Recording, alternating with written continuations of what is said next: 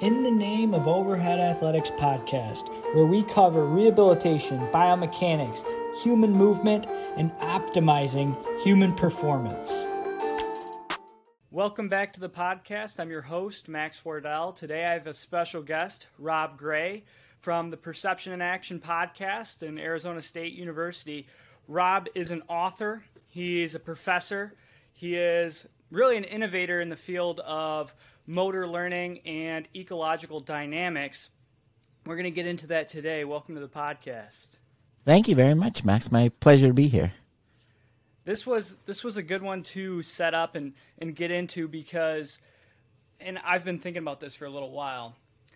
If I took your podcast, the materials that you've put out, add a couple books to that, including some of Frans Bosch's books, in my estimation, you have the equivalent of probably a master's degree uh, if you go through all of that material on motor learning and ecological dynamics. So, thank you for putting that out. But I want to dig into some wormholes and uh, dig into some specifics here today.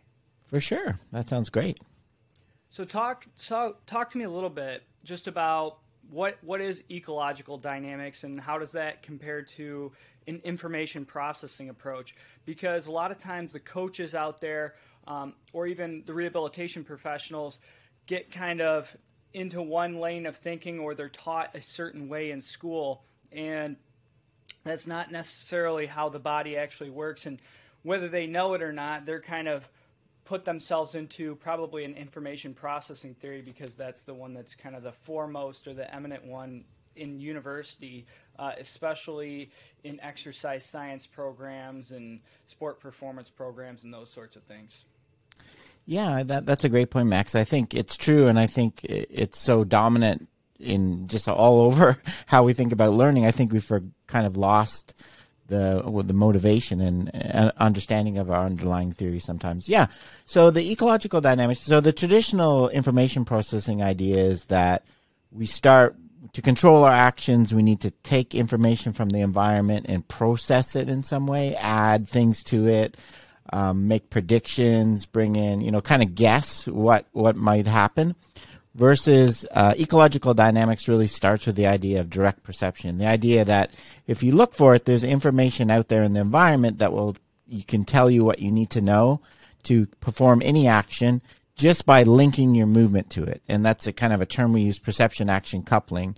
So it, it kind of gives you a very different view of what it means to be skillful, right? Uh, the traditional view and information processing view is we learn the one correct technique for throwing or something like that. And we get better by repeating it over and over and over. So we develop this kind of program in our head that like software in our head that we can pull out when we want to execute that movement. Whereas ecological dynamics more is more about connecting with your environment, learning to pick up information from your environment and link it to some aspect of your movement you can adjust. And the central idea that to be skillful involves being variable, right? You don't do the same movement every time. You, you need to adjust and adapt. So it's more about being adaptable to in the environment. Yeah. So when I even when I went through PT school and we had clinical neuroscience, um, which was essentially a class where you, you, you really went into depth into all of the different reflexes. And then there was half of the class that was allocated to some of the motor learning principles and science. And the interesting thing was it was it was supposed to be an overview of all of the different theories of motor learning and then practical applications or, or basically trying to trying to show everybody, hey, here's what these things, here's what these things are, and then here's here's how um, how one may may use some of the concepts or or um, use the theory to influence movement. And what what was interesting was it was all through an information processing lens. So when you got to the the ecological theory, you ended up with basically this explanation. Well, this theory is all about the environment, and we know that's not true. so, so you, you, know, I, I felt we were done a disservice, and then you know, at that at that time, I had already been listening to some of your podcasts and and those sorts of things, and um, around that time was when I started reading some of Frans Bosch's work as well. Um, and what was pretty astounding to me is what I was already doing with my baseball players had quite a bit, even though I didn't have necessary necessarily all of the um, knowledge associated with um, what ecological dynamics really was. I was using a lot of um, I guess those concepts in in my practice, right? So, you know, utilizing a constraints uh, led approach and, and utilizing these other other techniques with without the kind of fundamental understanding of what ecological dynamics really was.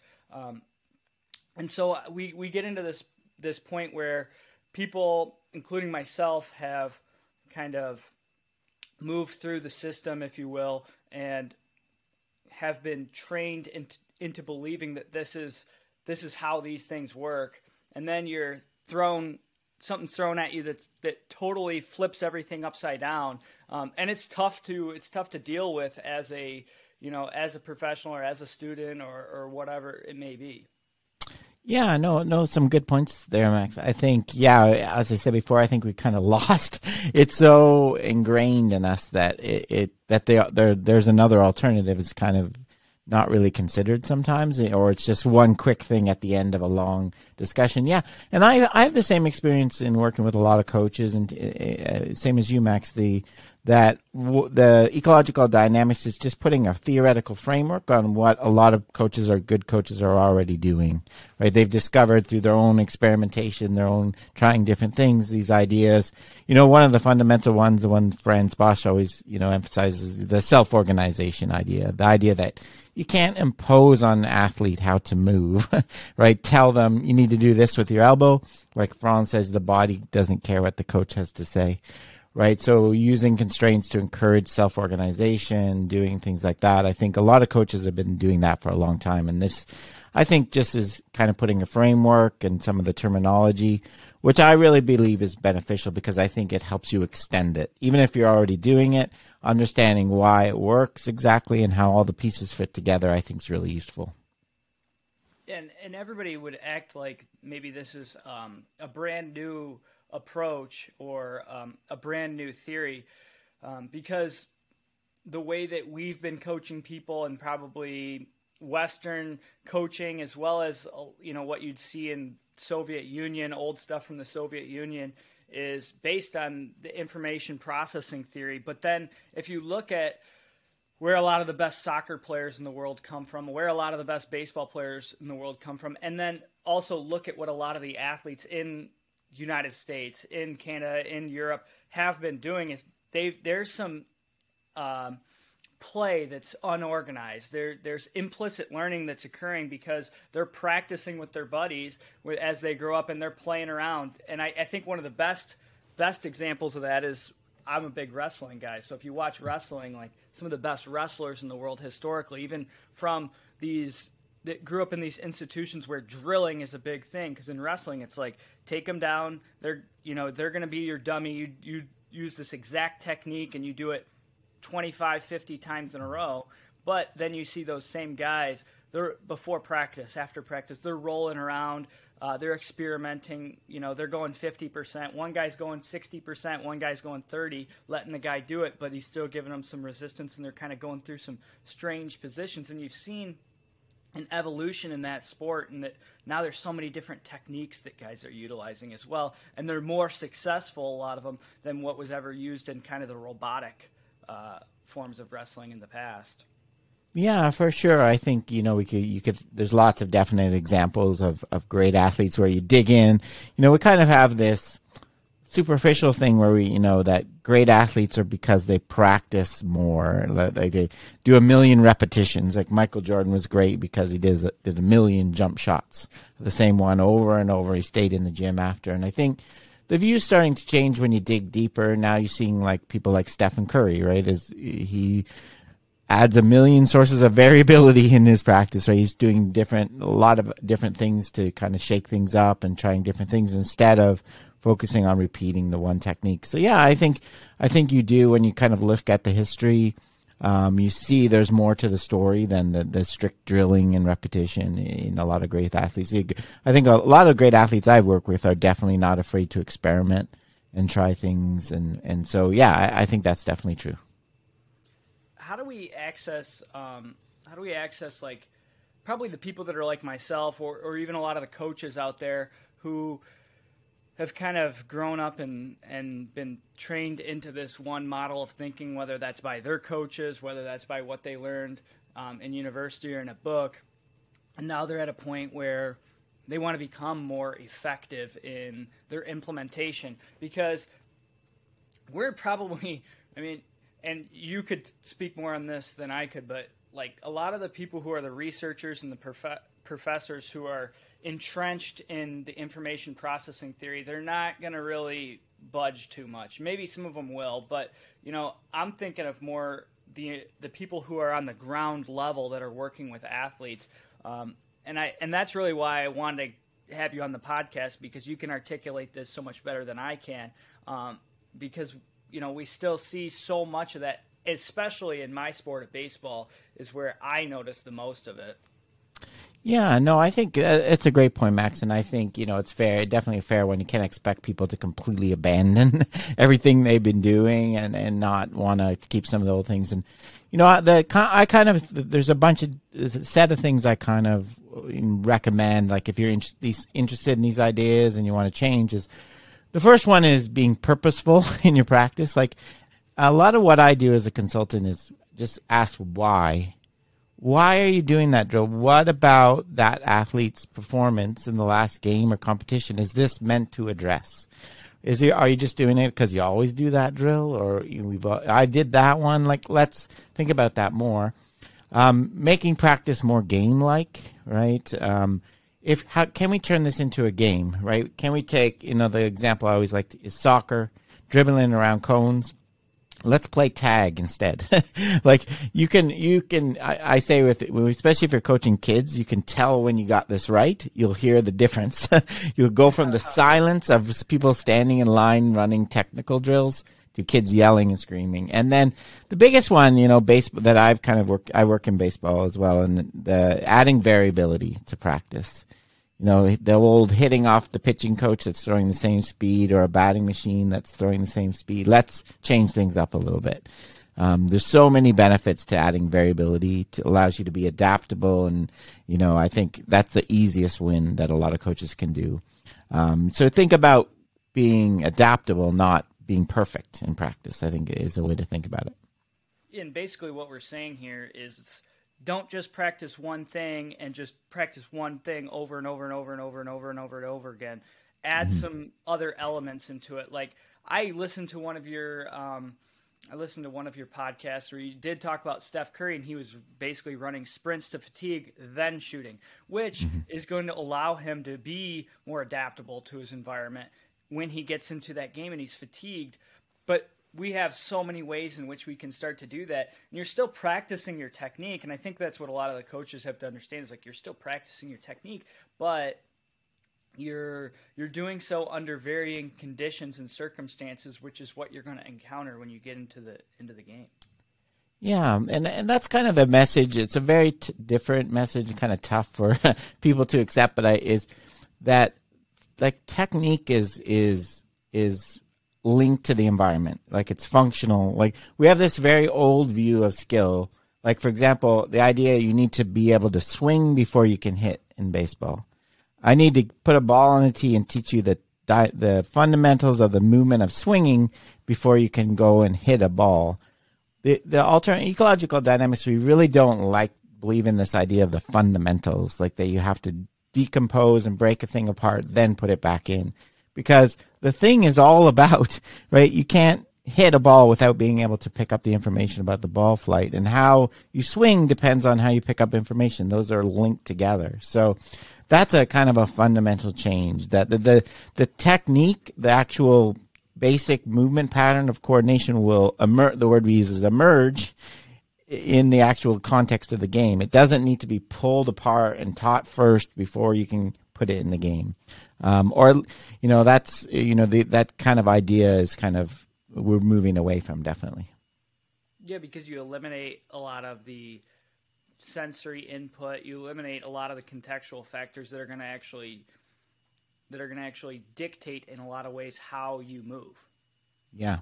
Yeah, and, and like it's simple. And the other thing we do in those decomposed technical drills is we take away all the decision making from the athlete. Like you do a hitting drill where you have to swing every time, whereas being a skillful hitter is about deciding when to swing and when not to, right? In almost every sport, we lament that we don't have better, more creativity, more better decision making. Yet we don't hardly have any of that in practice, and we're surprised that it's not there when we get to the game. So yeah, I, I think that's a great point. So this is something that you know I struggle with all the time. If you if you've grown up or, or you have expected a certain thing when i go to practice my my job is when i go to practice i want to leave practice and my skill is visibly better than when I arrived at practice. And a lot of times that's that's not to to our benefit. So I get this all the time because I get people coming in, they want to improve their throwing technique. They come in, their throw looks a certain way. They want to leave and they want it to look better right away when they leave, which doesn't always necessarily mean that their throw is going to actually be better just because it changed for that period of time.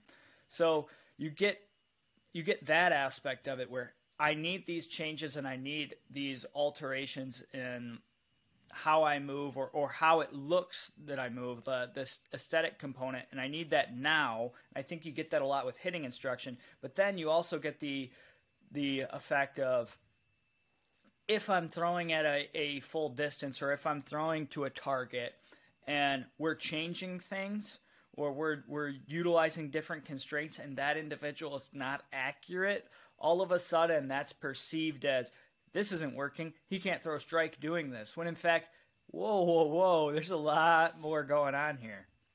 Yeah, there's there's a lot of good points there, Max. De- definitely the in motor learning we kind of separate make this dichotomy between performance and learning. right, performing is looking good in practice, right? And um, you know, if I gave you throwing to a catcher that had a mitt twice as big, right, you would feel really good. I'm hitting my target in a, in practice. I'm looking really good, or everything was really predictable for a hitter you know, the, I'm not varying the speed much. I'm not varying the pitch type much. I look really good. I feel like I'm doing well in practice, but that's performing. Learning, right? Learning, we need to do a couple things. We need to challenge you. And learning, we learn from mistakes, right? We need to fail to learn. So you're right. Uh, some things that make us struggle and you know not do well in an individual practice session are the best things for getting better in the future, which is what we're trying to do. So yeah, I think you know coaches have to set the kind of expectation of move away from we do you know in a lot of team sports we have this idea that everything should look perfect and organized and things you know i go through even major league camps i see some fielding drills where they're you know they're teaching a catcher how to field bunts. And every single time they know, before the play starts, they know where the bunt's going to go and what base to throw to. Right? That's not how baseball works.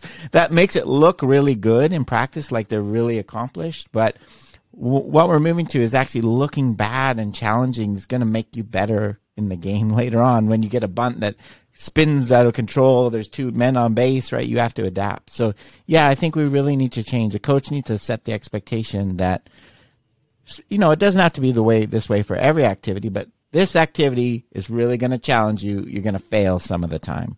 That's exactly what I expect. I'm not expecting you to be perfect every time, and and the players kind of have to embrace that. Yeah, and I'll go as far as to say, and I don't know what your thoughts are on this, Rob, but I'll go as far as to say that just because you're doing some of those drills where the catcher knows exactly where it's going doesn't mean that's that's a bad thing or doesn't mean that you can't do it. It just means that maybe that's not the most optimal thing um, to train the catcher to get better at fielding and throwing um, fielding the bunt and throwing it down to the base. Maybe i have to I can still continue to use some of that, but I have to start to add some stuff that is variable in nature, or hey, it's unpredictable. He doesn't know where this bunt's going to go, or it's an actual bunt, and then he's got to field it while there's a hitter in the box, or or whatever it may be. Because um, you know, I'm not ready to completely throw a lot of that stuff out, and I know coaches aren't either, and I don't believe that's what you're saying. No, no, definitely. I think uh, you know a really important idea is kind of periodizing skill training, like we do uh, physical training. You know, the idea that there's times where we really want to push you and challenge you and get you to learn something different and be adaptable. Then there's other times, maybe closer to the game, we just want to get make you feel confident and and you know, so maybe le- less variability, more predictability. Um, is we're not really our goal. That that's kind of going back to that uh, point I made about being purposeful. What is the goal of this drill? Is it to get the catcher to be learn to field bunts from all different angles and be really adaptable, or is it just to make them feel confident about the next game, right? So having a goal of the particular session. So yeah, I think so. Um, I, I think there's definitely room for all those kind of things. Absolutely. And then where do we make room for direct instruction in an ecological theory? Because that's really the that's really the foremost thing or the, the number one tool in the toolbox of the information processing um, theory is hey, we got to tell them what they need to do and how to do it so that they can do it properly. But we're not abandoning that if we start to work. Um, we start to work in a way that's more contextual to the environment and to the task and the individual. We're just saying, hey, we have to alter the reason behind why we do it and then how we do it a little bit. Yeah, exactly. Nailed right on the nailed it right on the head there, Max. Yeah, this is a common misconception of the this approach that all I'm just designing practice, then I stand back and don't get, you know, don't do anything. Absolutely, as a coach, if you see something, you know, the athlete doing something that might lead to injury or you something you know, you still have to use your expertise as a coach. You know that's not going to work, right? So you can step in with some instruction. You're um, you want to do it a lot less, right? And you want to have it a good reason. You don't want to step in because uh, uh, that's not the typical way people hit swing. Maybe it works for that person. Um, and you also want to try to avoid, you know, you know, try to use, you know, one of the things, you know, in terms of cues, focus on more external. Don't try to focus too much on the body. You know, try driving the ball the other way or adding a constraint, another constraint. Right? If the person's pulling off the ball, you can put something on the ground that they, they tell them not to step over it, right? So there's different ways. You still want to kind of step in and guide. So the way I like to think of it is a guide, not an instructor, right? So I'm not going to tell you the answer, but I am going to step in and kind of push you and lead you. Try that path, you know, in, in, is the way that I like to think about it. How did you how did you kind of start to migrate into this approach?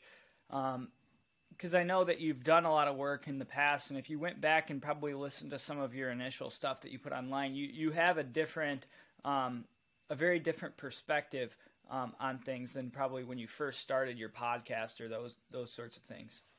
Yeah, for sure. There's a couple. One, I, I do try to cover the other, uh, you know, the, the, information processing approach, even though it's kind of not my my thing. But I definitely have changed over the. What really happened? So I I researched a lot of information processing ideas, ideas of automaticity, uh, you know, repetition. And then when I really went to try to apply it, I started working with major league teams and other sports as well. Um, I really found I couldn't. I didn't know what to do. Like um, the kind of direct, explicit instruction wasn't working. I didn't really have a good understanding of um, how you know the actual act of hitting and swinging a bat was coming about.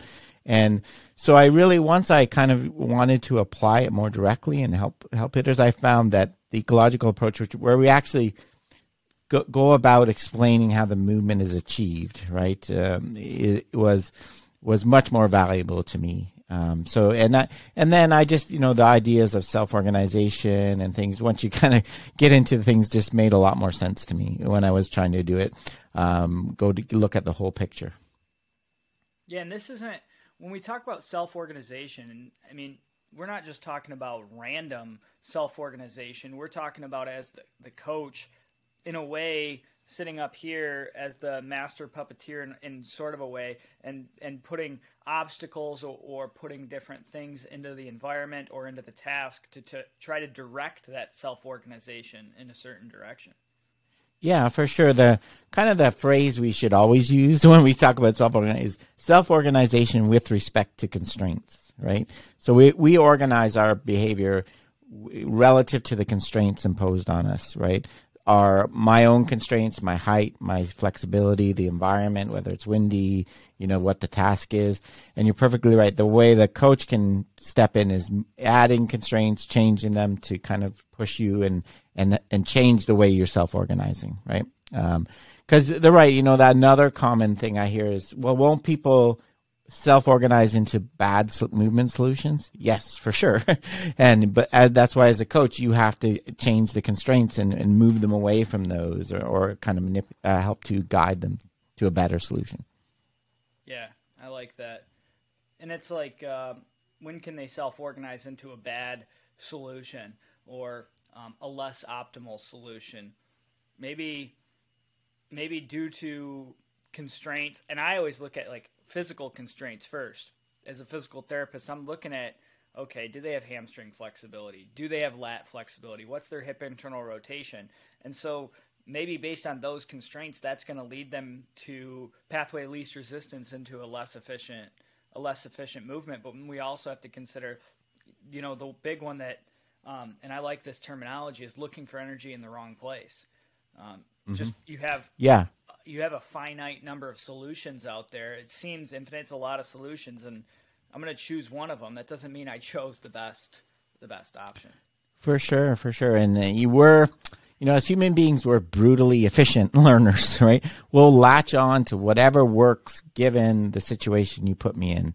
Um, we, often with not, you know, we don't have an eye towards being in, you know, another set of conditions or more demanding conditions. Just what can, what works now, and very, we're also very not particularly good at taking into account long term injury possibilities and stuff. We're just you know we'll latch on to you know so for sure I think um, and I think that's an important point you raise about I, I I I like to think about kind of the relate link between strength and conditioning, physical therapy, and skill training. Um, that we need a better link between them, right? When you you increase my flexibility or my ability to rotate, you suddenly have just given me more possible solutions. Doesn't mean I'm going to take them, but if we link those together, instead of trying to instruct you into a solution ver- you know, with uh, traditional instructions that I can't do, work on the actual giving me more capacity um, in my body. So yeah, I think that's a really important point. Yeah, and I, I like what you brought up there, which was just because you've chosen a, a pattern that's stable or allows you to um, be somewhat successful where you're at doesn't mean that strategy is always going to work. So you could throw a certain way, and hey, I'm not having any elbow pain, but that doesn't mean I'm always going to not have elbow pain just because I didn't right now. Long term, that strategy may lead to wear and tear and strain on my ulnar collateral ligament based on the way in which I moved, and that's just the solution that I chose. Yeah, for sure. The, the example I sometimes like to give is, you know, early separation in throw in pitcher. You know, when you you separate your body from your your arm from your body really early. Uh, you, I think your your phrasing is exactly right. You know, people are getting trying to generate energy from the whip in their arm instead of letting the kinetic chain stay together. And that when you're young and healthy and you don't have many throw pitches on your odometer, right? That that can work really well but you probably in the long term that's probably not going to be the best solution you know and there's lots of examples like that. You're right. We we kind of uh, we're very efficient at getting something that works for the constraints imposed upon us. And um, that's why you know hitting off the same setting on a pitching machine you'll you'll develop a skill that works for that. Then you get to a pitcher that's varying speeds and locations and what do you do right? You have to learn a new one. Um, so yeah that's a really important point what are what are your thoughts on kind of the idea of the universal attractors? Because you're trying to build stability in the movement where my movement is resilient to very, various environmental factors or, or uncontrollables. Um, like I like to talk to my athletes, it's, it's, there's uncontrollables out there, and the better that you are at this skill, or the, the more stable you are, the better you're going to be able to tolerate those and adapt when you get um, into the competition or into the game. Um, kind of how do you how do you make sense of that? Yeah, I definitely. I, I think uh, you know could talk about in terms of attractors. I like to talk about. I think all skillful movements have both invariant properties that have to be there, um, from all for all executions and all movement and variant properties, things that can change from execution. And, and right, if we didn't have invariant things, then you wouldn't be able to classify things as throwing, hitting, right? So I think, yeah, there's some key things that you need to stabilize. Um, you know, I think when the one I just kind of talked about, transfer of force, you know, in a kinetic chain, uh, if you want maximal performance, you have to have that, right? I think um, and I think there's a few other key attractors. You stabilize around those, make sure they're there. You know, use constraints to get those as a coach, and then but then let everything else vary, right? Because the, you don't have to have the exact same stride length or the. So it seems like there's these attractors, but there's the, the some of the kinematics around those you can let vary.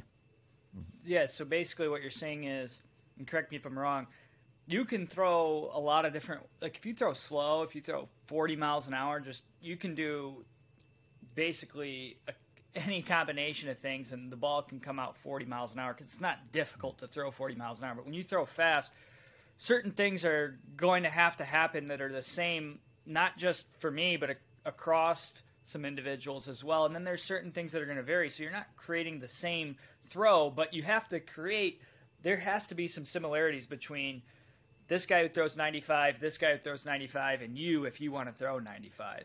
Would would you say that's correct? For sure, yeah. I think this is a, a point Frans Bosch makes really well. You know, as we push the constraints up and up, um, the amount of solutions you have available goes down and down, right? You, there, there's only so many ways you can make a baseball go 100 miles an hour, right? Um, you can't throw underhand, you can't, th- you know, sidearms, probably not, you know. So it's narrowing the solution. So yes, there's certain things that that definitely have to be there. Um, the um, you know, the kind of the attractors Frans talks about, I think, are, are, are a good way to think about that yeah, so the attractors that he talks about. Now, would you say that's the same as or synonymous with uh, variance and then invariance for like uh, fluctuators versus attractors? Would you say that's the same, or, or how would you define those things? Yeah, so I think there's kind of some fundamental, you know, principles about like co-contraction. You know, those are kind of the kind of the the things that are attractors. But then you, we look at pitching research, like your exact amount of the, the, the idea we want to move away from is that you have to have a perfectly repeatable delivery. Like everything about your your the amount of rotation the, the maximum elbow flexion the wrist angle. Those the idea the traditional idea is those should be all the same or as much as possible from throw to throw. If we look closer we actually we see those things need to vary right to be able to adjust for like fatigue. We were talking about basketball um, you you let those things work together and vary from execution to execution. That's actually a large part of being skillful. So we need these fundamental things, these attractors, but around that, how we achieve that, the actual kinematics, what our knee flexion is, and all those things need to vary. And that's kind of the way I think of it. So it doesn't mean being incon- inconsistent. It basically means I'm controlling consistent outcomes. So I'm still hitting the same you know, and you need some things to be consistent. Like my release point, if I'm going to throw it to that same spot, I want my release point to be consistent. But how I get to that release point can can in fact vary, and probably should vary um, if I'm going to avoid quote unquote overuse injuries or or those sorts of things. And it has to, it really has to, because the ground changes. I push off the mound, and now there's a little bit more of a hole here, or a divot here. Exactly. Yeah. They, yeah. That that's kind of one of the the the kind of the idea not only is repetition not the way to being skillful, it's actually impossible, right? If I apply the exact same forces in my body, it's not going to lead to the same outcome. Because as you said, there's little changes going on both inside, internally, from fatigue and muscle injury and other things, and the environment as well as changing around me. So I need to be able to adapt. You know, the phrase that we like to use in ecological dynamics comes from a Russian, uh, Nikolai Bernstein repetition without repetition. I repeat hitting my target as as a pitcher, but not by repeating the movement the same way every time. I need to vary the movement slightly differently every time to achieve the same goal of hitting my target.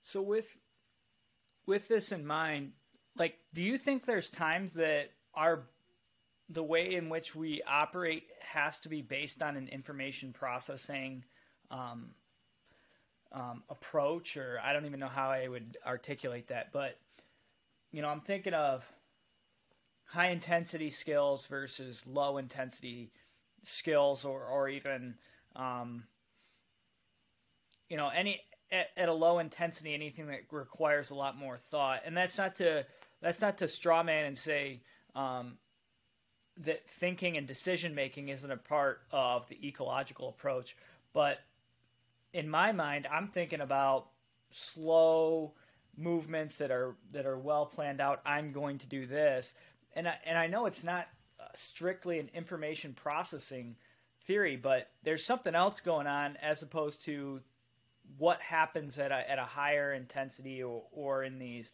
kind of reactive um, type of uh, skills. Yeah, that's a, that's a good question. I, I think no, I would say I, I, don't believe that there's any need for the information processing view. The kind of the fundamental idea of direct perception is there's always information from the environment that can guide your movements, whether it's visual information, proprioceptive. Right, I don't think that changes um, when you slow down a movement. Probably what changes is you have more time to kind of um, process the feedback and uh, attend to the movement. So you kind of have more awareness of go- what's going on.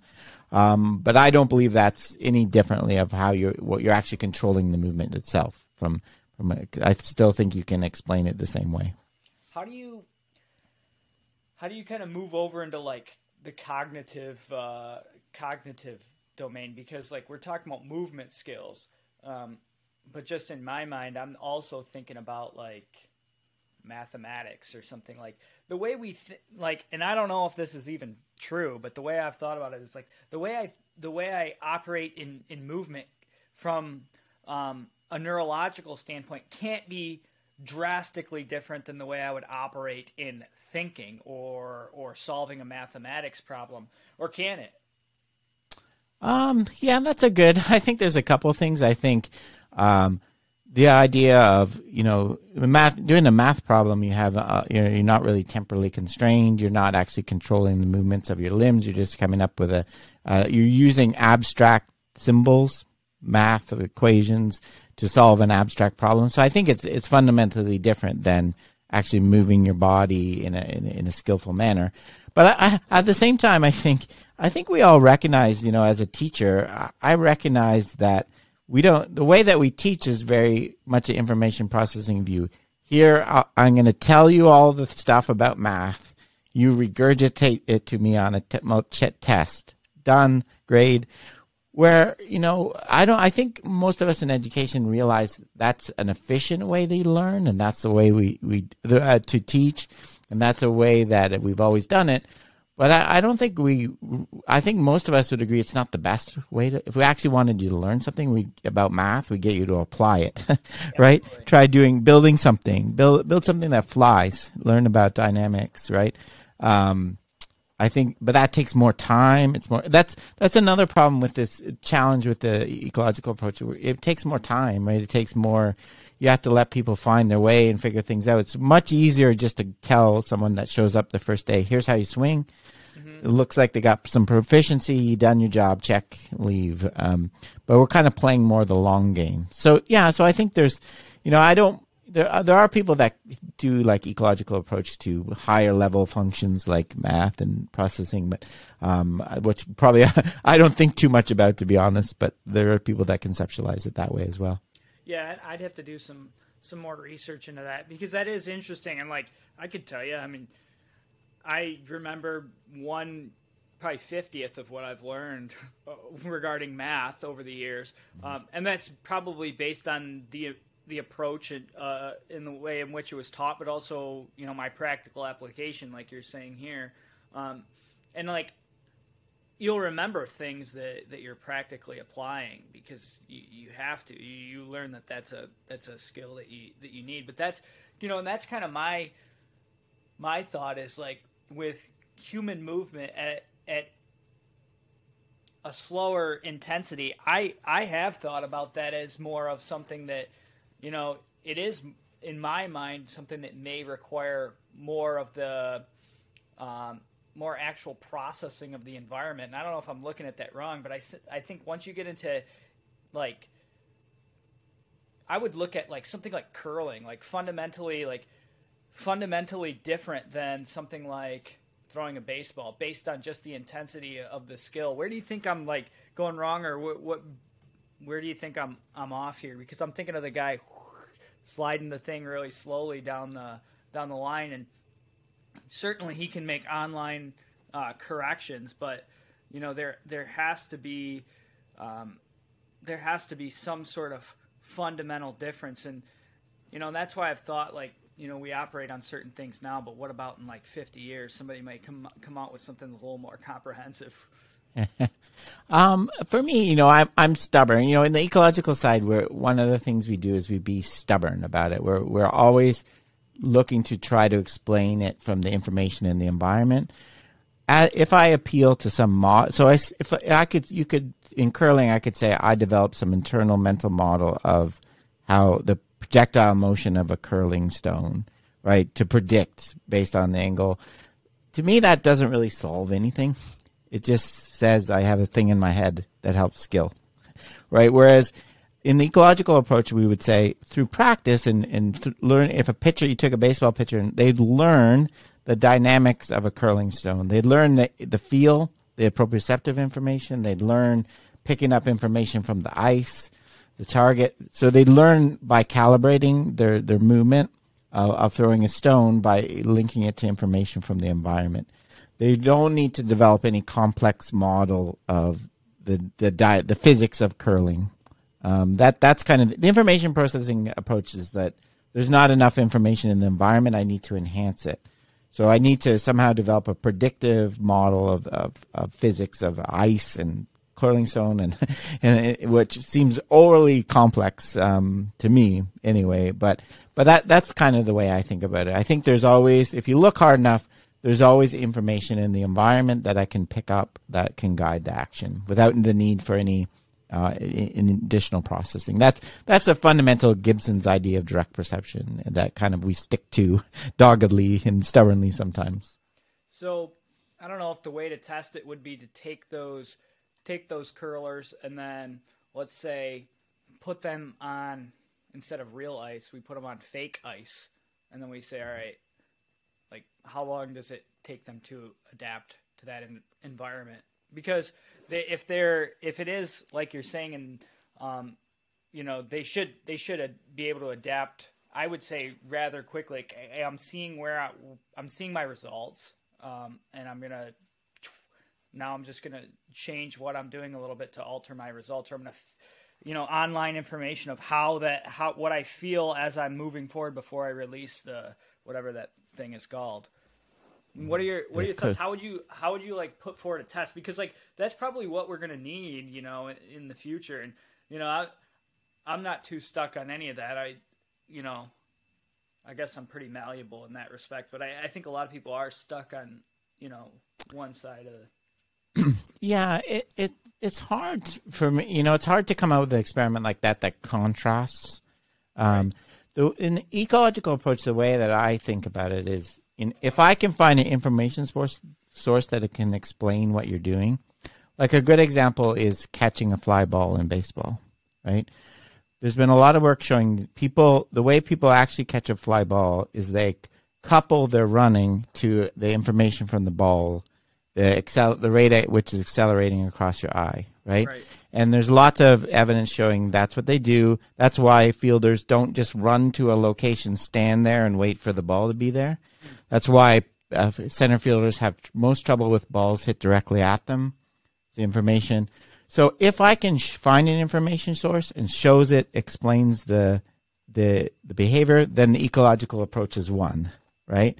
Because then I don't need to try to say they have a model of the projectile motion physics in their head, right? Because I've explained the whole thing by information which I have access to. Um, when I anytime I refer to an internal model or processing, I can't see that. It's a black box in your head, right? So if I if I can explain it from the environment to me, I, I don't I can stop there because I don't need to try to contrast and show the two are different because I've explained it in a visible, simplified, simpler way. Um, so for me, it's it's more about instead of designing experiments that compare and contrast, indirect and direct, it's about doing more experiments that try to figure out what information people are using. Yeah, That- that's, that's what I do. That's fair enough. I mean, you can tell I Yeah. have a little bit of cognitive dissonance here. Uh, Oh no, it, it's very common. this, you know, it's it's very. I get a lot of the similar comments. So yes, for sure, it, it makes total sense.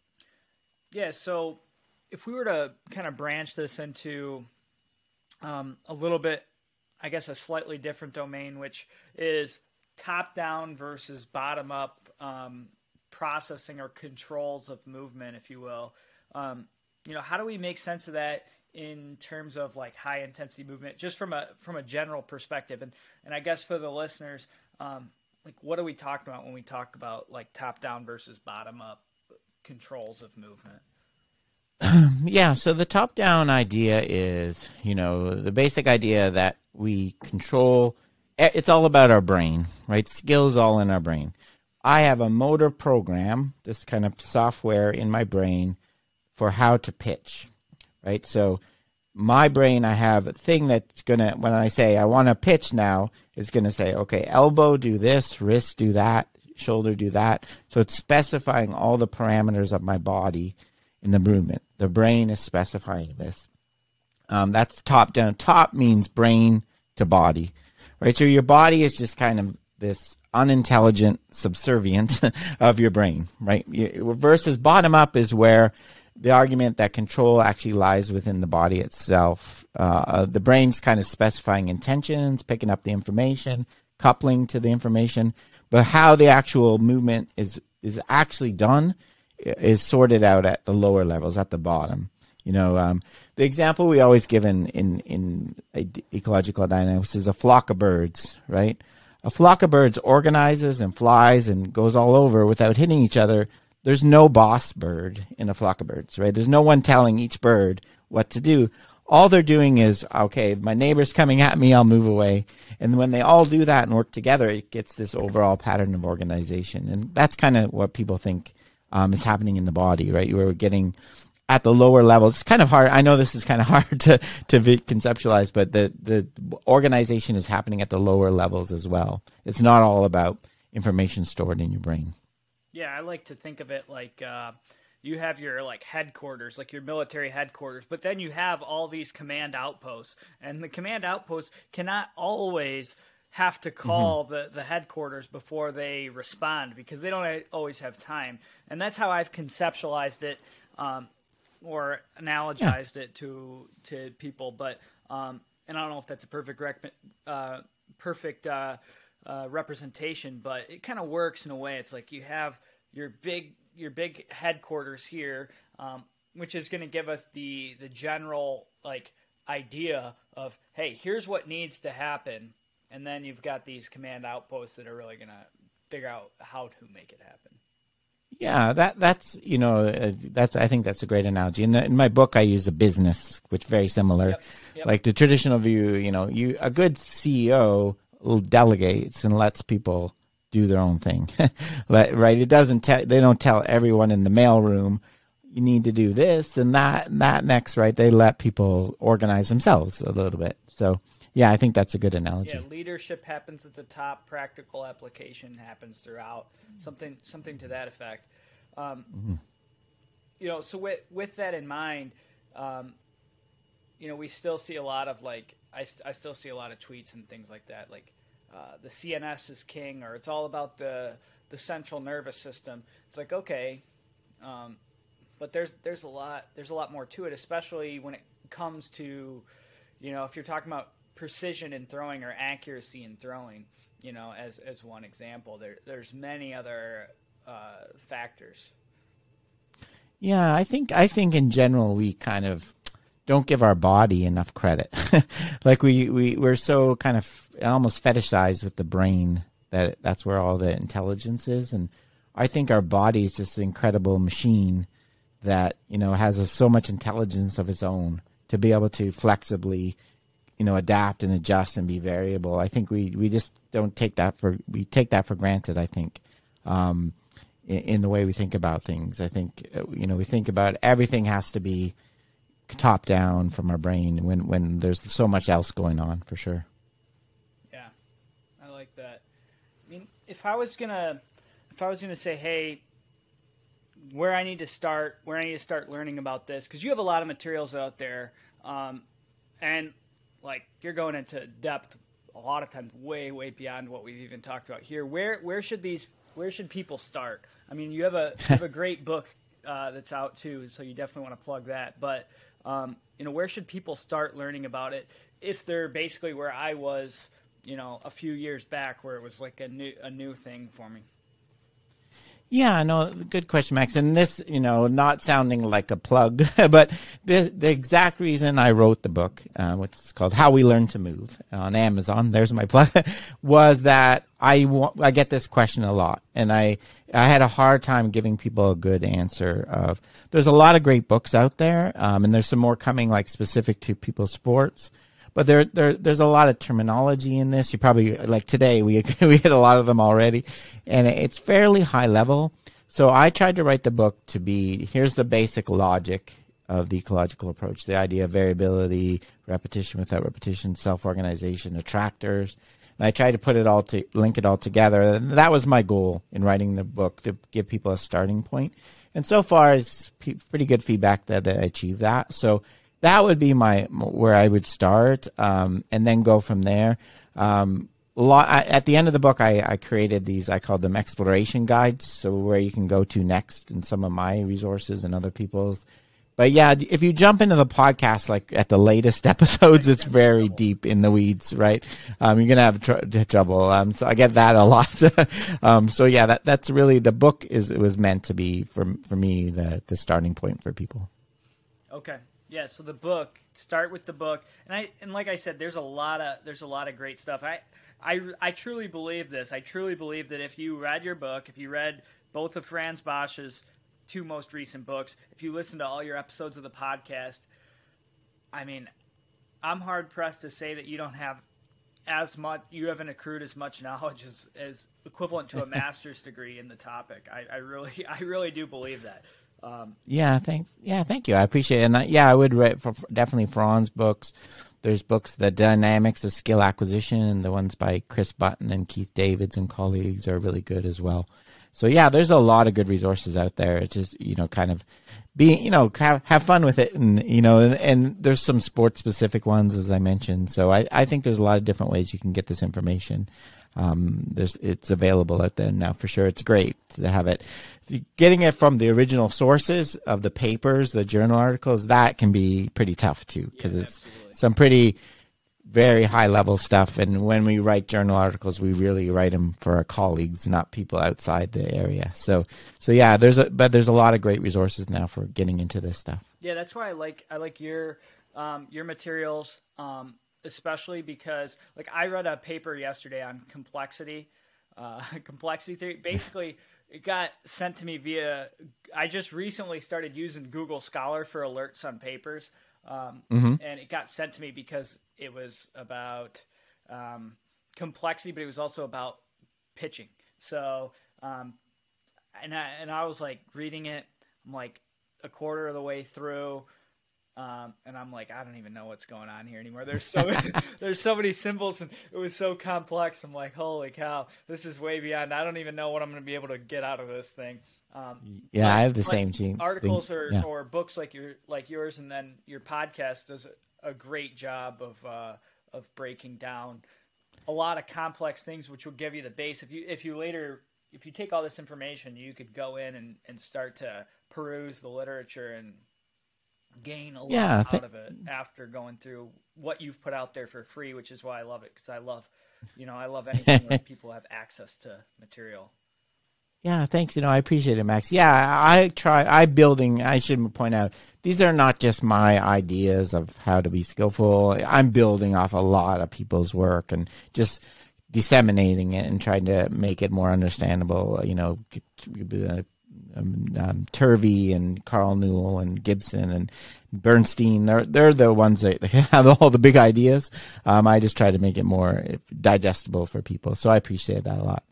Yeah, and I just want to thank you once again for coming on the podcast. Um, the name of Rob's podcast is the Action Perception Podcast.